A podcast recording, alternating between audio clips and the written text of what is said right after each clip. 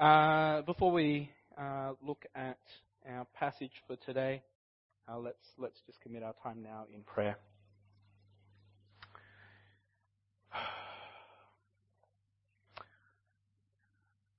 Heavenly Father, we come to you now uh, to hear from you, to hear from your word. And Lord Jesus, we pray that our eyes would be set on you as we look through your word. And Holy Spirit, I pray that you will speak to us as we do so.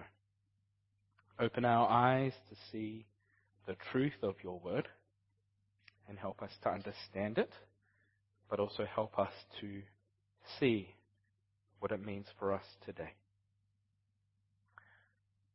And so help us, help me as we go through your word to do these things. And we commit our time to you in Jesus' name. Amen. Uh, today we're looking at uh, the last portion of our series on Solomon. Uh, we are in 1 Kings chapter 9, uh, verses, well, chapter 9 to 11. So three chapters. Uh, if you've had a chance to read it, that's great. If not, we'll run through it in a moment. Um, but 1 Kings chapter 9 to 11. Um,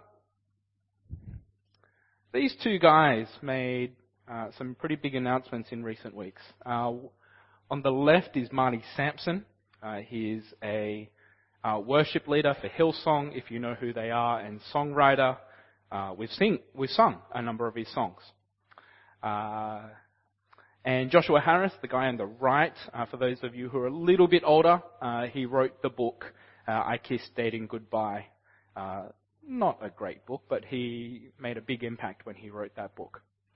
Both of these people are prominent Christians, and in recent weeks have renounced their faith or have lost their faith to some degree. what do we do with that? What do we do when prominent Christians fall from grace? Uh, or, or maybe it's pastors or Christian leaders that we know who we've discovered have some significant moral failure uh, or wrestle with some area of personal sin. Um, what do we do with friends, Christian friends, who wrestle with doubt uh, in their faith? What do we do with all of that? Uh, and as we've looked through Solomon, the big question that we've asked or the big question that the story asks is Solomon God's true king? As, you, as we've looked at the life of Solomon, the, the, the story asks the question, is this God's true king? Is he the one who will usher in God's kingdom and his promises? That's the big question that we've been asking. Uh, and as we go through these last chap- few chapters, we, we look at the lives of people who have fallen. Uh, we look at the lives of people around us who wrestle and doubt in their faith, and we ask the question, what do we do with that? Uh, so let's let's just kind of see where we've come uh, along the way. So right at the beginning, if you followed along, uh, you'll know what's uh, been going on. But if you're not, don't worry, that's fine. Uh, so we start the story where Solomon takes the throne from his father David, wrestling it from his brother who's trying to take it from him. Uh, and he does that successfully. Uh, and following that, God appears to Solomon and uh, asks him to request anything of him, and God gives him wisdom, wealth, and status. And then following that, we see this demonstration of this God given wisdom. And then as Solomon establishes his rule, he builds the temple, promised by God, a place where God would meet with his people, where he would make his home, and people would be able to come and meet with God and find rest. And we're going to pick up where we ended last week. We, we ended in chapter 9, where Solomon's finished building the temple, he's finished building the palace, and God appears to him a second time. And again, we ask the question how does Solomon finish his life? So let's just recap. We've got three chapters to cover. Uh, I hope you've had a chance to read this. It's, it's, it's an interesting read. Um, but we've got three chapters to cover. Let's just run through and summarize what we've got here. So, chapter 9, right at the beginning, God appears to Solomon for the second time. And he basically repeats much of what he says through uh, his life when he appeared the first time and during the time when he's building the temple. He says that if Solomon will walk with God and be obedient, then he will keep his promise. And David's uh, ancestors will continue to sit on the throne of Israel. But there's something new that we saw last week. God actually gives a warning that if Solomon and his sons, the, his ancestors, do not walk with God and obey God, then the promises that He's made to His people will be broken. That He will cut them off from the land. He will cut them off from the, this temple that Solomon's built, and they will no longer be in His presence and meet with Him. What follows then is a record of Solomon's uh, political life. Uh, we see that things are going downhill. He's needing to uh, get a loan, essentially, from uh, Hiram. Uh, but in doing that, he actually does a poor job of that. Um, if you read through it, Hiram gets these 20 towns and he's not impressed. And that contrasts with when Hiram meets with Solomon in chapter 3. Hiram actually praises Solomon. And now we see that this is actually turning around and Solomon's actually failing in this political relationship. Then we go on and we are reminded again that Solomon uh, used slavery. Uh, we're told that he uses slavery. We're, we're also told about uh, his uh, political setup. Um, and then you have this verse 24, chapter 9, verse 24. And it's just this one throwaway line um, where Pharaoh's daughter uh, is Solomon, one, of, one of Solomon's wives, and uh, she has uh, left the city of David, Jerusalem. Uh, and then you, the following verse, you have uh, this line saying that Solomon continues to offer offerings and sacrifices. And we'll touch on this a little bit more later, but it should just pique our interest that uh, Pharaoh's daughter is mentioned there. Uh, and then you move to chapter 10, and we have the Queen of Sheba. It's a great story of uh, this queen of Sheba, probably around Arabia somewhere, uh, who's heard of Solomon's fame, heard of uh, Solomon, and so she comes to test him. And we get this uh, play of Solomon displaying his wisdom, just like he does in chapter 3 and 4. So again, we're, we're seeing parallels with Solomon's earlier life. Uh, Solomon displays the grandeur of his wisdom. Uh, then we get to verse 14 and we get this uh, detail of Solomon's wealth. Uh, we have just this extravagant wealth uh, that Solomon uh, attains during his reign. Then we get to chapter 11 and we get details of Solomon's uh, love life, his, his many wives, and the product of those many wives, and we'll get into that a little bit later. Uh, and then you, you start to see something happen. Uh, because verse 14, things start to change. So far they seem relatively positive, but verse 14 particularly really shows us that things are going downhill. Because at the beginning, Solomon established his throne and he finds, establishes peace. But what we see here is actually the total reversal of that, where Solomon now has enemies, political enemies, and even internal enemies that are rising up against him. So this peace that is established is now being lost. And then verse 26, particularly we see the internal strife. Uh, and it mirrors his brother's own rebellion at the beginning. So we're, we're seeing this progression where Solomon starts off really well. He builds the temple, and now we're seeing things unfold and unwind in a reverse pattern. And we're told of how he ends, and it's not so good. Uh, there's a few things to note, uh, particularly in the end there. Uh, Jeroboam, who's the internal uh, usurper. Uh, there's a few things to note there. A prophet authorizes this uh, rebellion. A prophet of God authorizes this rebellion. Uh, you can read about that in verse 29. But the other thing to note is that in make, speaking to this potential king, God makes the same promise that he made to David and Solomon. If you obey me, I will keep you on the throne and your ancestors on the throne. That's, that's worth noting. Uh, and then we get the details about how Israel's future will unfold with uh, the 12 tribes. We'll, we'll unpack some of that, not all of it. If you've got questions about it, come and see me. But uh, so yeah, uh, where are we? So how do we how do we make sense of all of this? Um, we started right at the beginning with Deuteronomy chapter 17. If you uh, flick over there, and I'll put it up on the screen in a second as well. But Deuteronomy chapter 17. How do we understand Solomon's life? How do we understand what we've just uh, kind of quickly run through? Uh, Deuteronomy chapter 17, uh, verses 14. And this is what it says. Uh, follow along. Uh, when you enter the land of uh, the Lord your God is giving you and have taken possession of it and settled in it, and you say, Let us set a king over us like all the nations around us, be sure to appoint over you the king the Lord your God chooses. He must be from among your brothers. Do not place a foreigner over you, one who is not a brother Israelite. The king, moreover, must not acquire great numbers of horses for himself, or make the people return to Egypt to get more of them, for the Lord has told you, you are not to go back that way again. He must not take many wives, or his heart will be led astray.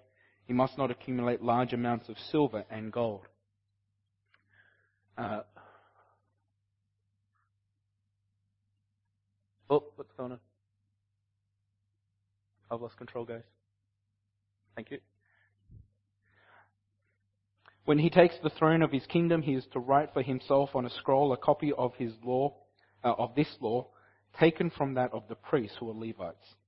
It is to be with him and he is to read it all the days of his life so that he may learn to revere the Lord his God and follow carefully all the words of this law and these decree and decrees and not consider himself better than his brothers and turn from the law to the right or to the left. Then he and his descendants will reign a long time over his kingdom in Israel. If you've read through those last three chapters of Solomon's life, there's a few things that should be jumping out to you right now. As you go through that, there should be things that are just uh, no, we're not working. All right. There we go. Okay. So there's a few things that you should notice. And let's just walk through them. Okay? First thing,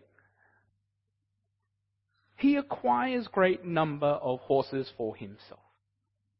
You, may, you might be like, what's the big deal? Well, the big deal is that God said not to do it. And he's gone ahead and done it. Secondly, where does he get these horses from? He gets them from Egypt. He gets them from Egypt. Why is that such a big deal? Egypt is the place where the Israelites were in slavery. God frees them from Egypt. And God says, don't go back there. Don't go back to the place of slavery. So God says, don't go back there. And what Solomon do? He makes his people go back there to get the horses. Chapter 11, what does he do? He has 700 wives and 300 concubines. God says, don't take many wives. Why? Why does he say that? or his heart will be led astray. And that's what happens in chapter 11. You read through chapter 11, and Solomon is led astray by his many wives.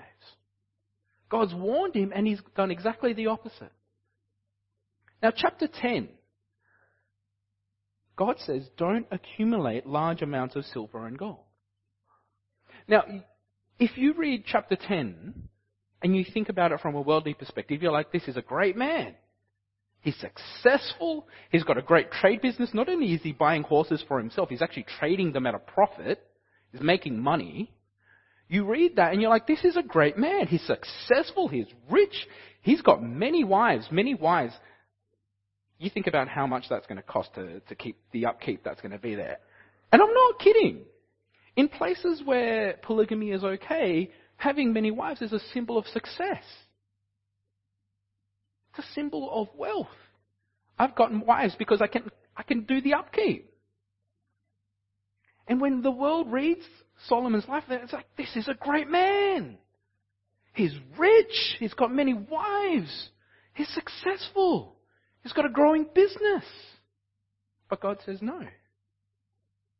My king shouldn't be like that. And what does Solomon do with his wealth? He turns it into essentially a, a, storehouse of his wealth. He, he turns the gold that he has into shields that he just piles through his house. He, you walk through, I don't know if you have people like this, but you walk into their house and they've just got ornaments after ornaments. And why is it there? To just show off what they can, what they can buy, what they can achieve.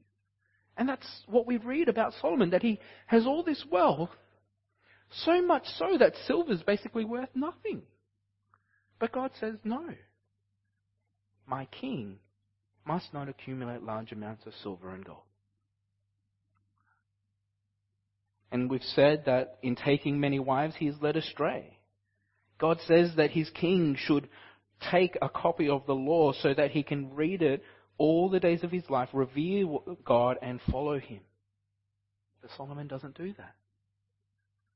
Yes, for a time he might be faithful in making the offerings and the sacrifices, but the point is there that he's not walking with God. He doesn't follow God's decrees.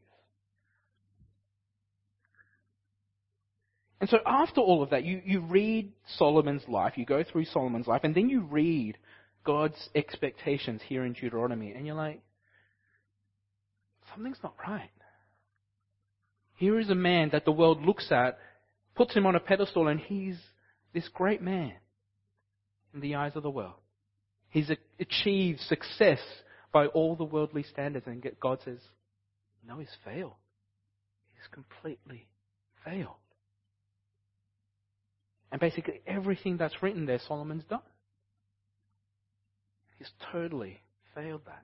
So, what do we take away from that? What do we learn from that? I want to, uh, look, just want to highlight a few things. See, Solomon appears at a time which many have, have labeled the golden age of Israel. He follows David's reign, and, and David's brought the people together and united all the tribes. And it comes after a time when for so long, for, for over 400 years, they'd been freed from Egypt. God had taken them from Egypt in slavery, and He's made them into a nation. He's made them into His own people, and particularly David, uniting them all, He's made them a people, a nation, from slaves to a nation. And God frees them from that. And when He does that, when He frees them, uh, in, in, you can read about this in Exodus, when he frees them from Egypt, he says, I will give you a land. I will give you a place for you to call home, a place where you will be free from your enemies and have rest. And this story of Solomon is meant to be the pinnacle of that. He's built the temple. He's provided a place where God can meet with his people. But he fails to do that. Instead, what he does is he leads the people back into slavery. Maybe not into physical slavery, but into spiritual slavery. His disobedience, his idolatry, takes people back into bondage. Let me just unpack that a little bit because I think it's something that we should uh, try and understand a little bit better. What, what is idolatry? What does it mean? Uh, idolatry is trusting in created things rather than the Creator. And trusting them for our hope and our happiness, our significance and our security. That's what idolatry is. It's taking things that are created rather than the Creator and seeking our hope and our happiness and our significance and our security in them. Right? This God of the Bible is the one who has created all things. And he has freed his people, he's freed the Israelites from slavery so that they don't need anything but him that they can find their hope in Him. They can find their happiness in Him. They can find their significance in Him and their security in Him. But what happens is, and Solomon's the chief lead in all of this, Solomon is meant to epitomize all of this. He's meant to be an example of all of this. And instead, what does he do? He finds his hope in material things, in his wealth. He finds happiness in his wives, his significance in his wisdom, and he finds his security in his military might. Martin, Martin Luther uh, says this What is it to have a God, or what is one's God? To whatever we look for any good thing and for refuge in every need. That is what is meant by God. Now he goes on to say this the evidence of this appears when people are arrogant, secure, and proud because of such possessions or such gods. But they are desperate when they lack them or lose them. What is he saying? He's saying that whatever your God is, whatever your idol is in life, when you've got that, you're arrogant, you're secure, you're proud. You're, you're, you're, you're good. But the moment you lose that, you become desperate because you can't take hold of it. And he goes on to say this Question and explore your own heart thoroughly, and you will find out if it embraces God alone or not. Do you have it in your heart to expect nothing but good things from God, especially when you are in trouble and in need? And does your heart in addition, give up and forsake everything that is not God? If so, then you have the one true God. On the other hand, is your heart attached to and does it rely on something else? From which you hope to receive more good and more help than from God? And when things go wrong, do you, instead of fleeing to God, flee from God? If so, then you have another God, an idol. What is it that you put your hope in? What is it that you seek to find happiness in? What is it that gives you significance and security? Is it God? Is it Jesus? Because if it's not, then there is a God, an idol, in your life. What are they? What, What are your gods? What are your idols? Is it your ability to cram in assignments at the last minute and still get good grades? Is it your ability to essentially fake it until you make it and fool everyone else into thinking that you know what you're doing? Is it in your ability, in your knowledge, in your own wisdom? Or maybe it's more material than that. Maybe it's in your bank account. Or on the flip side, you're stressed about your bank account and constantly checking every other day because you don't know or you're not sure if you're going to have enough. Or is it in your relationships, whether it be a, spouse or your friends or your parents or your kids? You find your security and your hope there. What are, the, what are your gods? What are your idols? What are the things that you go to instead of going to God when you are in need? What are the things that you put your hope in for tomorrow? What are the things that give you happiness? What are the things that give you security and significance? We live in a world that is looking for those things. They are looking for hope. They are looking for happiness. They are looking for security. They are looking for significance.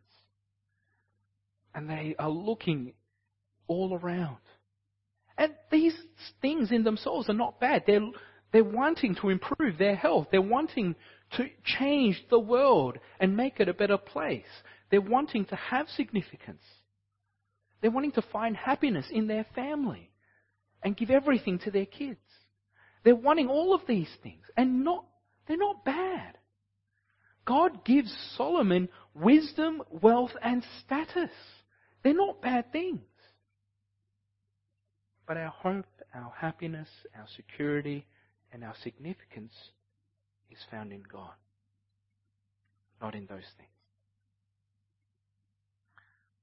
The other thing about Solomon's life is that Solomon was meant to be God's king. God had chosen him, he had put him on the throne, and God expected of him obedience. And that obedience was meant to secure the promises of God for his people. But as we come to this point, we find that Solomon is not able to do that. A couple of weeks ago, we unpacked this a little bit more. But this is the thing that in life, what you depend on is your king. And the question is, is your king, is your God, is your idol able to secure the promises that God makes? Or that they make? Whatever those things are, are they able to secure the promises of peace, of joy, of hope, of significance, of security? Can those gods do that?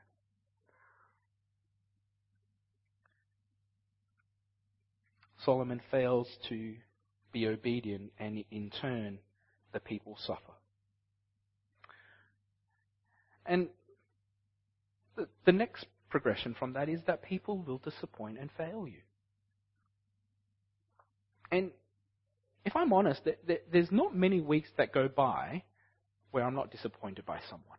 I don't know about you, but uh, often I go through a week and I'm generally disappointed by someone, if not myself. Right? People will fail and disappoint you. Whatever you trust in, if it's not God, I can guarantee you it will fail you at some point. It will disappoint you. As good as the promises they make might be. And so we're left with this question at the end of Solomon's life. Did God fail? If God chose Solomon, if God put Solomon on the throne and makes these promises to him, did God fail?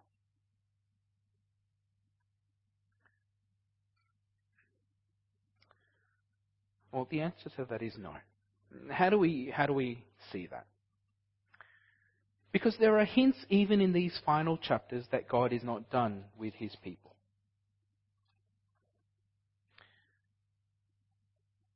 Because there's this hint that God will do something despite Solomon. And we see that mostly in, in chapter 11. Uh, verse 14 onwards, uh, chapter 11, verse 14, where we see Solomon's kingdom start falling to pieces and the peace that he's established being lost. What happens? When Solomon, uh, when God speaks to Jeroboam, who is the internal rebel, uh, when God speaks to him, he speaks to him through a prophet, and he says, and this is in verse 31, chapter 11, verse 31. Uh, the prophet takes a new cloak, uh, new cloak, and he tears it into twelve pieces. Then he said to Jeroboam, "Take ten pieces for yourself, for this is what the Lord, the God of Israel, says: See, I am going to tear the kingdom out of Solomon's hand and give you ten tribes. But for the sake of my servant David and the city of Jerusalem, which I have chosen of all the tribes of Israel, he will have one tribe. I will do this because they have forsaken me and worshipped uh, Ashtoreth, the god of the Sidonians, Chemosh, the god of the Moabites, and Molech, the god of the Ammonites, and have not walked in my ways, nor done what is right in my eyes, nor kept my statutes and laws as David, Solomon's father, did. Verse 34, But I will not take the whole kingdom out of Solomon's hand. I have made him ruler all the days of his life for the sake of David my servant, whom I chose and who observed my commands and statutes. I will give the kingdom from his son's hands and give you ten tribes. I will give one tribe to his son, so that David my servant may always have a lamp before me in Jerusalem, the city where I chose to put my name. And, he, and, and it just goes on.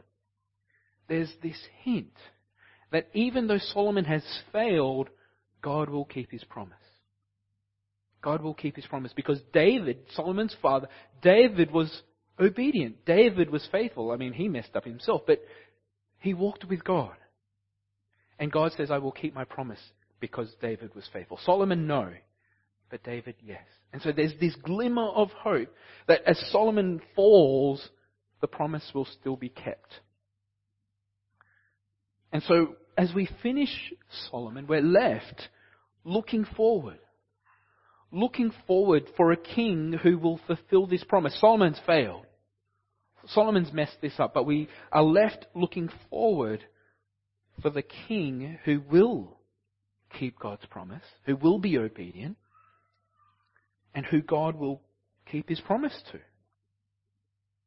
We look forward to a king who is perfectly obedient to God and keeps his commands and law. And we look forward to a king who will lead God's people into God's eternal rest. Now, if you keep reading through the rest of Kings, you will be disappointed over and over again. You go from king to king to king, and they all disappoint. There are glimmers of hope in there. But at the end, they all fail. They all miss the mark. And you go through kings. And at the end, well, it's, it, it just falls apart. And both the northern tribes that will come out of Solomon and the southern tribes that will come out of Solomon, they will both go into exile they will be sent into exile into Assyria and Babylon. And even then, you wonder, when is this king going to come? And God sends prophet after prophet to remind his people that he will keep his promise. That he will send a king. And then you have the exiles come back. They rebuild the temple. And again, we ask, is this the time when God will bring his king? You read through Ezra and Nehemiah. But at the end of that, you're still left with a sense that something's missing. And you keep going. And prophet after prophet for hundreds of years fill the pages of the Old Testament. And they say, no, the, the king's still coming. And then we finally get to the New Testament. We get to the pages of Matthew, Mark, Luke, and John. And what do we read? Matthew chapter 1. A record of the genealogy of Jesus Christ, the son of David, the son of Abraham. We get to Jesus. And here we have a son of David, and as you read through his life, as you walk through his life, he is perfectly obedient. He is perfectly obedient to God's ways. He walks with God. And he, he does all the right things. And you and, and the people of that day and they they asked, Is this God's king? But then what happens? You get to the end of Jesus' earthly life and he's treated like a criminal. And he is instead sent to die on a cross instead of being crowned on a throne. And he dies a criminal. Is this God's king? Well, the rest of the story goes that this Jesus rises from the dead. That he conquers death. This man, this son of David, dies. Why? To take hold of sin and the brokenness and the, the evil of this world. To cast it out into darkness and free his people from slavery. Not a physical slavery, but a spiritual one. Jesus, the Son of David, God's King, frees people from slavery, just as God freed Israel from, from Egypt. Jesus frees people from slavery to sin and brokenness of this world. He frees them. And in his death and in his resurrection, he takes hold of the promises of God that God made to David and Solomon and the expectations of God's king. And he lives up to them. He fulfills them. And because of that, God, through Jesus, will bring people into his rest. He will bring them into his promised land. He will bring them to a place where he will meet with them, where he will dwell with them, where he will walk with them. And they will be his people, and he will be their God. And that's, that's the point of Solomon. You read through the life of Solomon, and that's the point. People will fail you.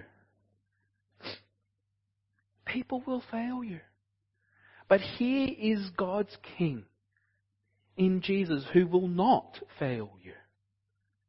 And instead, he will uphold the promises that God made from the beginning through the people of Israel, through the prophets, through the kings that he will send one who is perfect, who is obedient, and in him God will fulfill his promise. So what do we do with that? Let me suggest a couple of things. This is, this is not exhaustive, but let me suggest a few things. Surrender your idols. Surrender your idols, whatever they might be. Whatever it is that you find your hope, your happiness, your significance, or your security in, if it's not Jesus, surrender them. Let go of them. Because they won't satisfy. Maybe for a time. Maybe even for a number of years. But at some point they will disappoint you. They will leave you asking questions. They will leave you in doubt. And how do we do that? How do we surrender these idols? The first thing is that we need to embrace Jesus for all that He is, all and who He is. We need to know. We, we need to know who Jesus is, what He has done, in order for us to embrace Him and to trust Him. And so, read through the Scriptures. Read through and see Jesus. See what He has done. See who He is. Compare Him with the idols of this world. And see how they stack up. And as you do that, see that He is God's King. I hope you will see that He is God's King. And that His perfect obedience, His perfect life will ensure that God will keep His promise if you put your trust in Him. If you put your trust and your hope, your happiness, your significance and your security in Him, God's promises will be sure and true. Secondly, expect God to work. Too many, too many people expect that God's going to suddenly click his fingers and make things happen. But they just sit there. They just sit there in life and they, they're just waiting. There's, we should have an expectation that God will work. We should expect that God will show himself to be good. If he says that he is good, even if the circumstances don't appear to be good, He will show Himself to be good. And we, we should have an expectation God will do that. Too many people don't actually expect anything of God. Expect that God will work and be, show you His goodness. But that requires you to surrender those idols. Because until you surrender those idols, you won't expect God to show up because you keep fleeing from Him rather than to Him. As long as you keep looking to the world, to other things, to other people, and not look to God, you won't see Him work. Because your attention is too focused the other way, just as Solomon was led away, led away by his wives. If your attention is over here on all these things and trying to find hope and happiness and security and significance in them, you won't see what God is doing. We need to expect and trust that God will work for good despite the circumstances around us. But I think in all of that, we ask for help. Because this is the thing. That we live in a world that is going to distract us and tempt us and draw our attention away. There are worldly wives that surround people and draw them away to idols and other gods.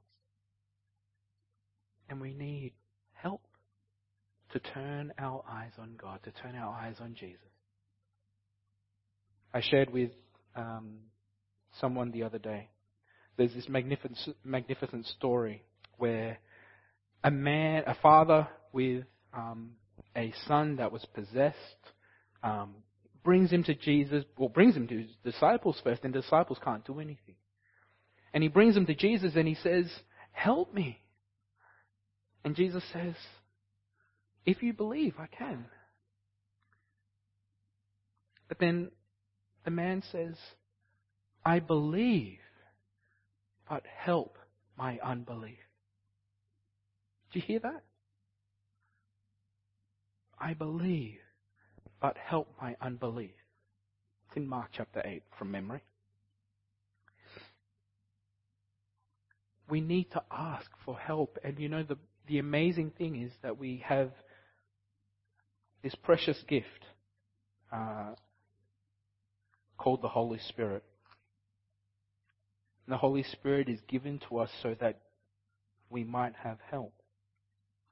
Now, a lot of people ask the question, well, why, did, why, didn't, why isn't Jesus just here? Why isn't Jesus just, why can't we have Jesus now?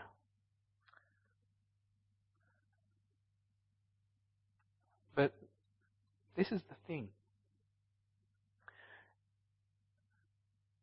The disciples asked this same question. It's like, why can't you stay? And Jesus says, unless I go, the counselor, the comforter, the Holy Spirit will not come. And so people go, well, wouldn't it be better to have Jesus? It's like, well, if Jesus is here, then we don't have the Holy Spirit. And the Holy Spirit is the one who lives in us and is with us and is God's presence with us to help us. He is the counselor. He is the comforter. And when we invite Jesus into our lives, when we put our trust in Him and seek Him for our hope, our happiness, our security, and our significance, He gives us the Holy Spirit. And with the Holy Spirit, we can say, I believe. Help my unbelief. And so, as we seek to surrender the idols of life to God, ask for His help. Ask for the Holy Spirit to work and to transform you so that your eyes are set on Jesus instead of those idols and gods of the world. Surrender those idols to God. And as, I, as I've said, the life of Solomon, and really the life of every single person in the Old Testament, is a reminder that people will fail. And that includes us. We will fail. Because we live in a world that is tainted by sin, that is broken. And because of that, we will fail. But that, sh- as, as much as that sounds discouraging, as much as that sounds hopeless, as much as all of that, God hasn't left us without hope. All the way through, God is sending his messengers to remind his people that he will send his king, his man, who will show them the way. And in him will show them how they can live in the promises of God. You can search elsewhere. You can, you can look to the self-help books, you can look to life coaches, psychology, other religions, and even other Christians. But they will disappoint you. They will disappoint you. Because they, just like Solomon, just like Moses, Abraham, and all the kings, and even the prophets themselves, they're human. And they need help as much as we do. And it's easy for us because it's tangible. We, we look to, to people, we look to leaders, we look to pastors, we look to these Christian celebrities for answers to life. We look to them to show us the way. They're not perfect. And I hope none of you look up to me. Because I certainly will disappoint you at some point. Look to Jesus. He is perfect. He is obedient to the Father, to God, and He shows us the way. So give Him a chance. If you've never given Him a genuine chance, give Him a chance to show you what life can look like. Put your lot in with Him and see what happens. But as long as idols and other gods distract you, as, as long as other things draw your attention for hope, for happiness, for security and significance, you will miss what Jesus has for you and what he has for this world. Because after all, it's not just about us, but it's about everyone. The whole point of Solomon and Solomon building was building the temple was so that people, all people, could meet with God. And the point of our life is not just to find our hope and our happiness and our security and significance in Jesus for ourselves, but so that the world might know that they too can find hope, happiness, significance, and security in Him. It doesn't end with you. It ends with Jesus. Our search in life ends with Him. Let's pray. Heavenly Father, we thank you that you are the one who has given us life. And we ask that you help us to look to you for the hope, the happiness, the security and the significance that we all long for. Lord Jesus, open our eyes to see that you are the King, the one true King who is able to uphold God's expectations, who is perfectly obedient, and that we can look to you and trust you because you are perfect. And Holy Spirit, help us in our unbelief. Help us turn our eyes away from the gods and the idols of this world and to look on Jesus. Help us in our unbelief. And we ask this in Jesus' name, expecting that you will work for good not for evil. Because you love us, you have shown us your grace, you have shown us mercy beyond measure, and you gave your life to prove it to us. So we pray this in your name. Amen.